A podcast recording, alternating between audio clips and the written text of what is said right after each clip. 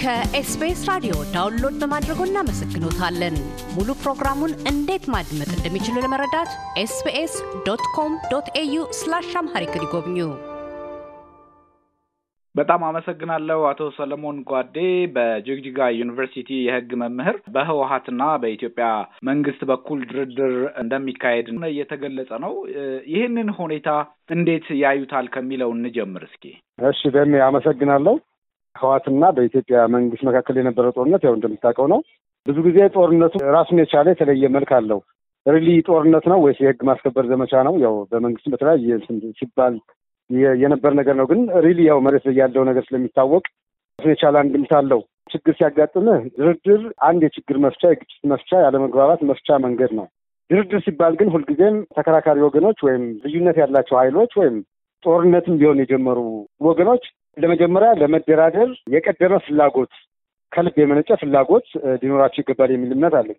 ምናልባት የኢትዮጵያና በህዋት ወይም ደግሞ መካከል ያለው ጦርነቱን በለው ድርድሩ አስቸጋሪ የሚሆነው ከመጀመሪያው የራሱ የጦርነቱን መነሻ መነሻ ምክንያቱ ራሱን የቻለ ህግን የጣሰ በመሆኑ የድርድር ሂደትም ራሱን የቻለ አስቸጋሪ ሁኔታ እንዳለው ይታወቃል። ይህ ዝም ብሎ ሳይሆን ለምሳሌ በዓለም አቀፍ ድርድር ከሆነ ዓለም አቀፍ ድርድር የሚያውቀው ሉዓላዊ የሆኑ ሀገሮችን ነው። ዓለም አቀፍ ህግ የሚገዛው ሉዓላዊ የሆኑ ሀገሮችን ነው።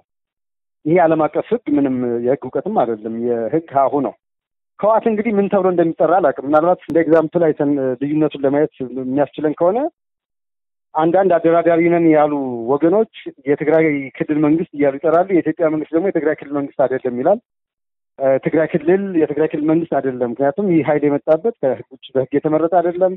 የመከላከያ ሰራዊቱን መጥቶ አሸባሪ ነው፣ በሀገሪቱ ህገ መንግስት በአሸባሪነት የተፈረጀ ነው የሚል እንትን አለ። ስለዚህ ከስያሜ ጀምሮ ድርድር በራሱ ምን ይፈልጋል መሰለህ? ሁለት ተደራዳሪ ወገኖችን ይፈልጋል። ሁለት ተደራዳሪ ወገኖች ለመደራደር የወሰኑ የፈለጉ አደራዳሪ የመረጡ በምን ጉዳይ ላይ እንደሚደራደሩ በትክክል የሚያውቁ ግጭታቸውን ወይ ልዩነታቸውን በሰላማዊ መንገድ በድርድር ለመፍታት የወሰኑ ወገኖች በዚህ ነው TPLF እና የኢትዮጵያ መንግስትን ድርድር እንትን ስናደርግ ከ nomenclature ከቃል ጀምሮ ማንና ማን ነው የሚደራደረው?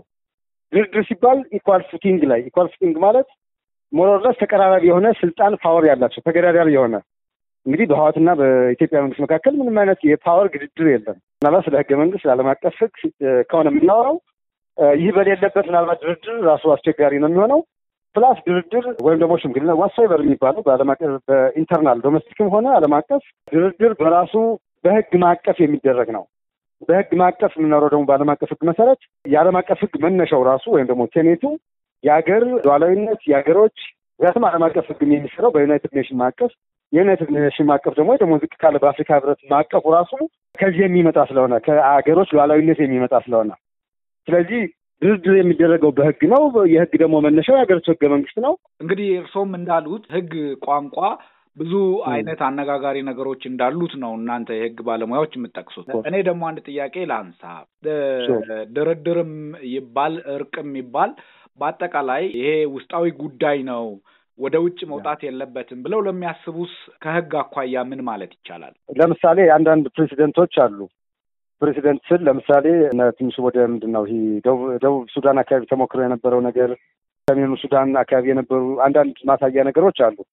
ሶማሊያ አካባቢ አንድ ነገር ማለት የሚቻለው በዓለም አቀፍ ህግም ሆነ በዓለም አቀፍ ዲፕሎማሲ ለምሳሌ ዓለም አቀፍ ህግ አለ ወይም የሀገር ውስጥ ህግ አለ፣ ዓለም አቀፍ ዲፕሎማሲ አለ። በእነዚህ አጠቃላይ ነገሮች አንድ ሀገር within ባለው የ boundary territory ወይም ደግሞ ባለው የድንበር አጠቃላይ ሁኔታ በዛ ውስጥ ያለውን ነገር በበላይነት የሚመራው ህገ መንግስት ነው። ህገ መንግስታዊ ስርዓቱ ማለት እንግዲህ ህገ መንግስት የምንለው ህገ መንግስት ብቻ ስለሆነ ሳይሆን በዚህ ውስጥ አንድ ራሱን የቻለ defined የሆነ ወይም ደግሞ የሚገለጽ more or less የተካለለ ወሰን ባለው ሀገር ውስጥ ህዝብ አለ፣ ማህበረሰብ አለ፣ መንግስት አለ፣ ስርዓት አለ። ያው ብዙ ነገር ስላለ ነው። ከዚህ አንጻር የሀገሪቱ የበላይ ህግ ህገ መንግስት ነው በየትኛውም ሀገር እና አሜሪካን ቢሆኑ ሰሜንና ደቡብ ብለው በሚደባደቡበት ጊዜ ደቡብ አሜሪካኖች ሰሜን አሜሪካ ላይ የጦር እንትናቸው ላይ ጥቃት ሲፈጽሙ ይሄ ድርድር ምናምን ብለው አላቀረቡም። ማለት ጦር አዝምተው ነው ይታወቃል። ግን ችግሩ ምንድን ነው? እኛ ሀገር ምናልባት የፖለቲካ ስሪቱም ትንሽ በተወሰነ መልኩ ስለሚለይ የእኛም ሀገር ህገ መንግስቱ በተወሰነ መልኩ faction ፖለቲካ የጋበዘ ስለሆነ plus ደግሞ ያለውም ጦርነት የውጭ ጣልቃ ገብነት ስላለው ጣልቃ ገብነት ስላለው በራሱ የጦርነቱም ሂደት በራሱ ጣልቃ ገብነት ስላለው ነው።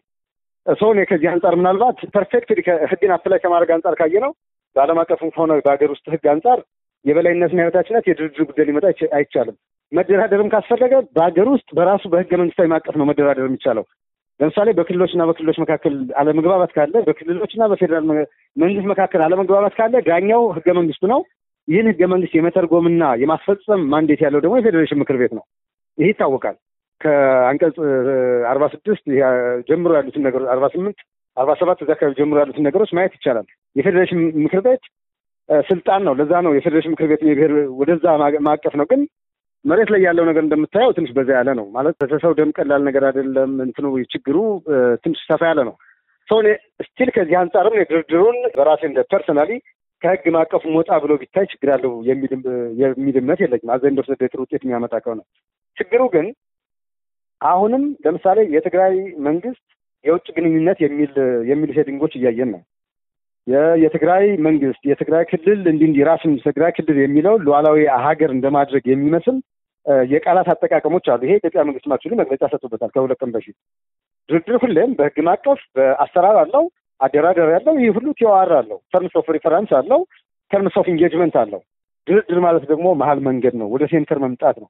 ሁለት የተወጠሩ ነገሮችን አድርጎ የመሀል መንገድን መምረጥ ነው እና ምናልባት የመሳካት ነገሩ ትንሽ እምነት የለኝም። ቀደም ሲል በህወሀት በኩል በተለይ የቀድሞው የኬንያ ፕሬዚደንት ኡሁሩ ኬንያታ የድርድር አካል ይሁኑ የሚል ጥያቄ ሲያቀርቡ ነበረ።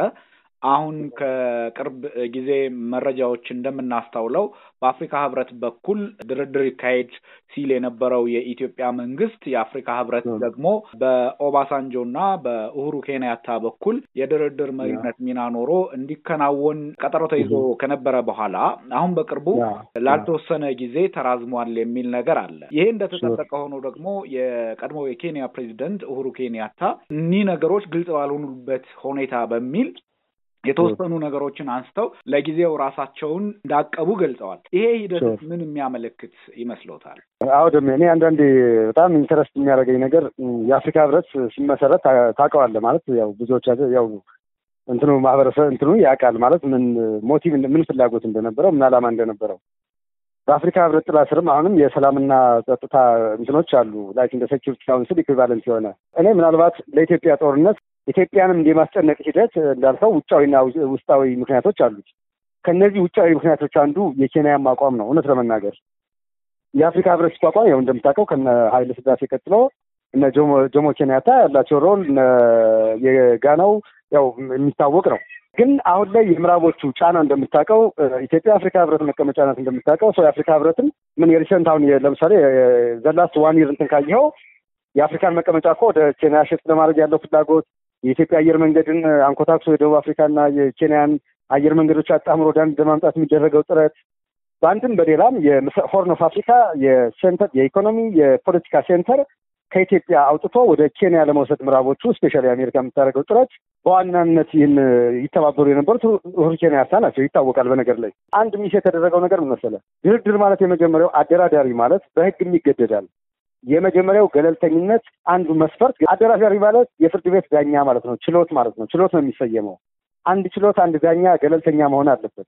ከሁለቱም side የመወገን ያለመወገን ግዴታ አለበት። በነገራችን አቋርጬዎትና በህወሀት በኩልም የኦባሳንጆን አደራዳሪነት ገለልተኝነት እንጠራጠራለን ይላሉ። ይህን እንዴት ነው የሚያዩት? አንድ ነገር ደሜ ድርድር ከተባለ ድርድር የመጀመሪያው ደራደሩ ወገኖች ስምምነት ለመድረስ የወሰኑ ወገኖች ተስማምተው በህግ ማቀፍ ነው አደራዳሪውን ወገን የሚመርጡ ማለት አሁን ይህኛው የሚመስለኝ terms of engagement ን ለማምጣት ነው እነዚህ ሁለት ሰዎች እየሞከሩ ያሉት።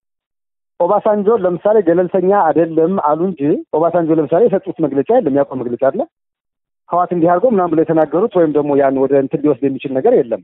of course እነሱም ኦባሳንጆ ገለልተኛ አይደለም ሲሉ ገለልተኛ አለመሆኑን የሚያሳይ ማስረጃ ማቅረብ አለባቸው የሚል እምነት አለን። ያን ማቅረብ የሚችሉ ከሆነ of course ገለልተኛ ያልሆነ ሰው ድርድር ሊመራ አይችልም። ይህ ግልጽ ነገር ነው። ግን ገለልተኛ አይደለም ካሉ የእነሱን ማስረጃ ማቅረብ ከተቻለ of course ያን condemn ማድረግ ይቻላል። ገለልተኛ ያልሆነ ሰው መቼም ቢሆን ድርድር ሊመራ አይችልም። ድርድር ማለት በነገር ላይ ፍርድ ቤት ነው ማለት ይህ ይታወቃል። ማለት ፍትህ ነው የሚሰጠው። ፍትህ ስትሰጥ ደግሞ neutral በሆነ መልኩ ህግና መመሪያን ወይም ደግሞ ዓለም አቀፍን በለው whatsoever የድርድር መርሆችን ህጎችን መሰረት አድርገህ ነው። ጦርነት በማንኛውም ሀገር ላይ ጉዳት አድራሽ ነው። የኢትዮጵያ ነባራዊ ሁኔታ ከጊዜ ወደ ጊዜ በኢኮኖሚ በአጠቃላይ በሁሉም ነገር ኪሳራ እየደረሰ ነው። ብዙዎቹ ድርድሩ ተከናውኖ ኢትዮጵያ ወደ ቀደመ ሰላሟ እንድትመለስ ይፈልጋሉ። እንግዲህ የተጀመሩ ጥረቶች በአፍሪካ ህብረትም ይሁን በሌሎች አካላት የኢትዮጵያ ሰላማዊ ሁኔታ ይመለስ ዘንድ አሁን የሚኖረው ድርድር የተለያዩ ስጋቶች አሉ። ቅድም ለመግለጽ እንደሞከሩት እርሶም ተደራዳሪዎቹም ሆኑ አንዳንድ ታዛቢዎች የገለልተኝነት ጥያቄ ያነሳሉ። በራሱ ደግሞ ከተደራዳሪዎቹ አካባቢ በተለይ በህወሀት በኩል ድርድሩን ስኬታማ ለማድረግ የሚካሄደው ርቀት እምብዛም ነው ብለው የሚያስቡ አሉ። ነገር ግን ውጤት ይመጣ ካስፈለገ ከህግ አኳያ ምን ቢደረግና ምን አይነት መፍትሄዎች ወይም ምን አይነት የድርድር አንኳር ነጥቦች ቢታዩ ነው ስኬታማ ሊሆን የሚችለው? እንደ መጨረሻ ጥያቄ ይህን ላንሳ ብዬ። ለምሳሌ ግጭትን ለመፍታት ግጭቱ ምናልባት ወደ ጦርነት የሚያመራ ይሆናል ወይ ደግሞ ከግጭትን በፊት ምናልባት ይሄ ዲስፒዩት ራሱን የቻለ ሄራሪክ ይችላለ ራሱ ሊሆን ይችላል። ሁሌም ሁሉም የግጭት አይነት በድርድር ነው የሚፈታው የሚል ህግ የለም፣ ወይም ደግሞ አሰራር የለም። በድርድር ሂደት ውስጥ selection ወይም ምርጫ የሚባለው ነገር ትልቅ ቦታ የሚሰጠው ነው። selection ወይም ምርጫ ማለት ነው ማለት ነው ለየትኛው የግጭት አይነቶች ለየትኞቹ ተደራዳሪዎች ምን አይነት የግጭት መፍቻ ዘዴዎች ምን አይነት የድርድር technique ኦች እና ስትራቴጂዎች አዋጭ ናቸው የሚል ጥናት ይሰራል። ይህን በአንድም በሌላም ይህን የምናነሳ ከሆነ የህወሀትን ባህሪ ማጥናት የመንግስት ባህሪ ማጥናት በመንግስትና ወይም በህወሀት መካከል ያለውን ግንኙነት አጠቃላይ ማዕቀፎችን ማየት ተገቢ ነው። በእኔ እምነት ለምሳሌ ብትጠይቀኝ የማስቀምጠው ሁለት option ነው። አንድ immediate የሆነ የህግ የማስከበር ስራ በአጭር ጊዜ መስራት ይህን ለማድረግ የፖለቲካ ስራ ይፈልጋል። ጦርነቱ with commitment የሚሰራ ጦርነት መሆን አለበት። ዝም ብሎ የተራዘመና ኢኮኖሚን የሚያወድም ህዝብን ያው እንደምታውቀው because ሰዎች ለምሳሌ closed የሆነ እንትን ያለው ያው ይታወቃል። ጦር መሳሪያ ምናምን ስላላቸው ብዙ inaccessible የሆኑ situation ኦች ባሉበት መንግስት ጥናት ማድረግ አለበት።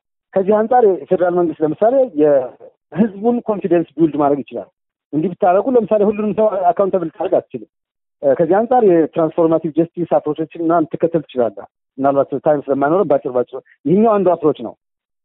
ከዚህ አንጻር መንግስት የራሱን ጥናት አድርጎ አይሆንም፣ አይ option ኑ ድርድር ነው የሚል ከሆነ ደግሞ ለመደራደር የመጀመሪያው ወደ normalization መምጣት ነው። normalization ማለት ለምሳሌ እከሌና እከሌ የሚለው ስያሜ ላይ ጠብ መኖር የለበትም። ለምሳሌ አደራዳሪ ወገን የትግራይ ብሔራዊ ክልላዊ መንግስት ብሎ ሲጠራ የፌዴራል መንግስት አይ ይሄ አሸባሪ ቡድን እንጂ የትግራይ መንግስት አይደለም እያለ መግለጫ እያወጣ ነው መንግስት አለ።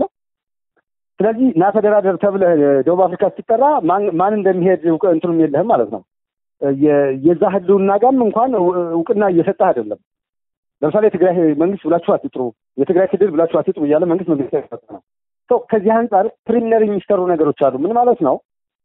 ወደ normalization መምጣት ማለት ጦርነቱን የመጀመሪያው ማቆም፣ ወደ cooling period መሄድ፣ በተወሰነ መልኩ normalize ማድረግ፣ situation ኑን ማቀዝቀዝ፣ ከስሜት መውጣት፣ ይሄ አራጋቢ ከሆኑ ሚዲያዎች ይህን መታቀብ then technically ለምሳሌ በተመረጡ ሁለት ሁለት ሰዎች or technically terms of reference የሚወጡ ወይም terms of engagement የሚያወጡ ከሁለቱም በጠባብ መድረክ የሚደረጉ የድብቅም ሆነ open የሆኑ ድርድሮች ሊደረጉ ይችላሉ። ከሁለቱም ወገን ያለው እንትን consider አድርገው then ከዚህ የወጣ ለምሳሌ ለ public መገለጽ ያለባቸው open የሆኑ ለድርድር የበሰለ አስቻይ ሁኔታ ላይ ሲደረስ ደግሞ እነሱ ከተጋጩ ከተፋለጡና አንዳንድ ነገሮችን ከፈቱ በኋላ openly open በህጋዊ መልኩ ወደ ድርድር ሊያመጣ የሚችል situation ላይ ሲግባቡ open የሆነ በህግ ማቀፍ የሚሰራ ድርድር ታመጣለህ።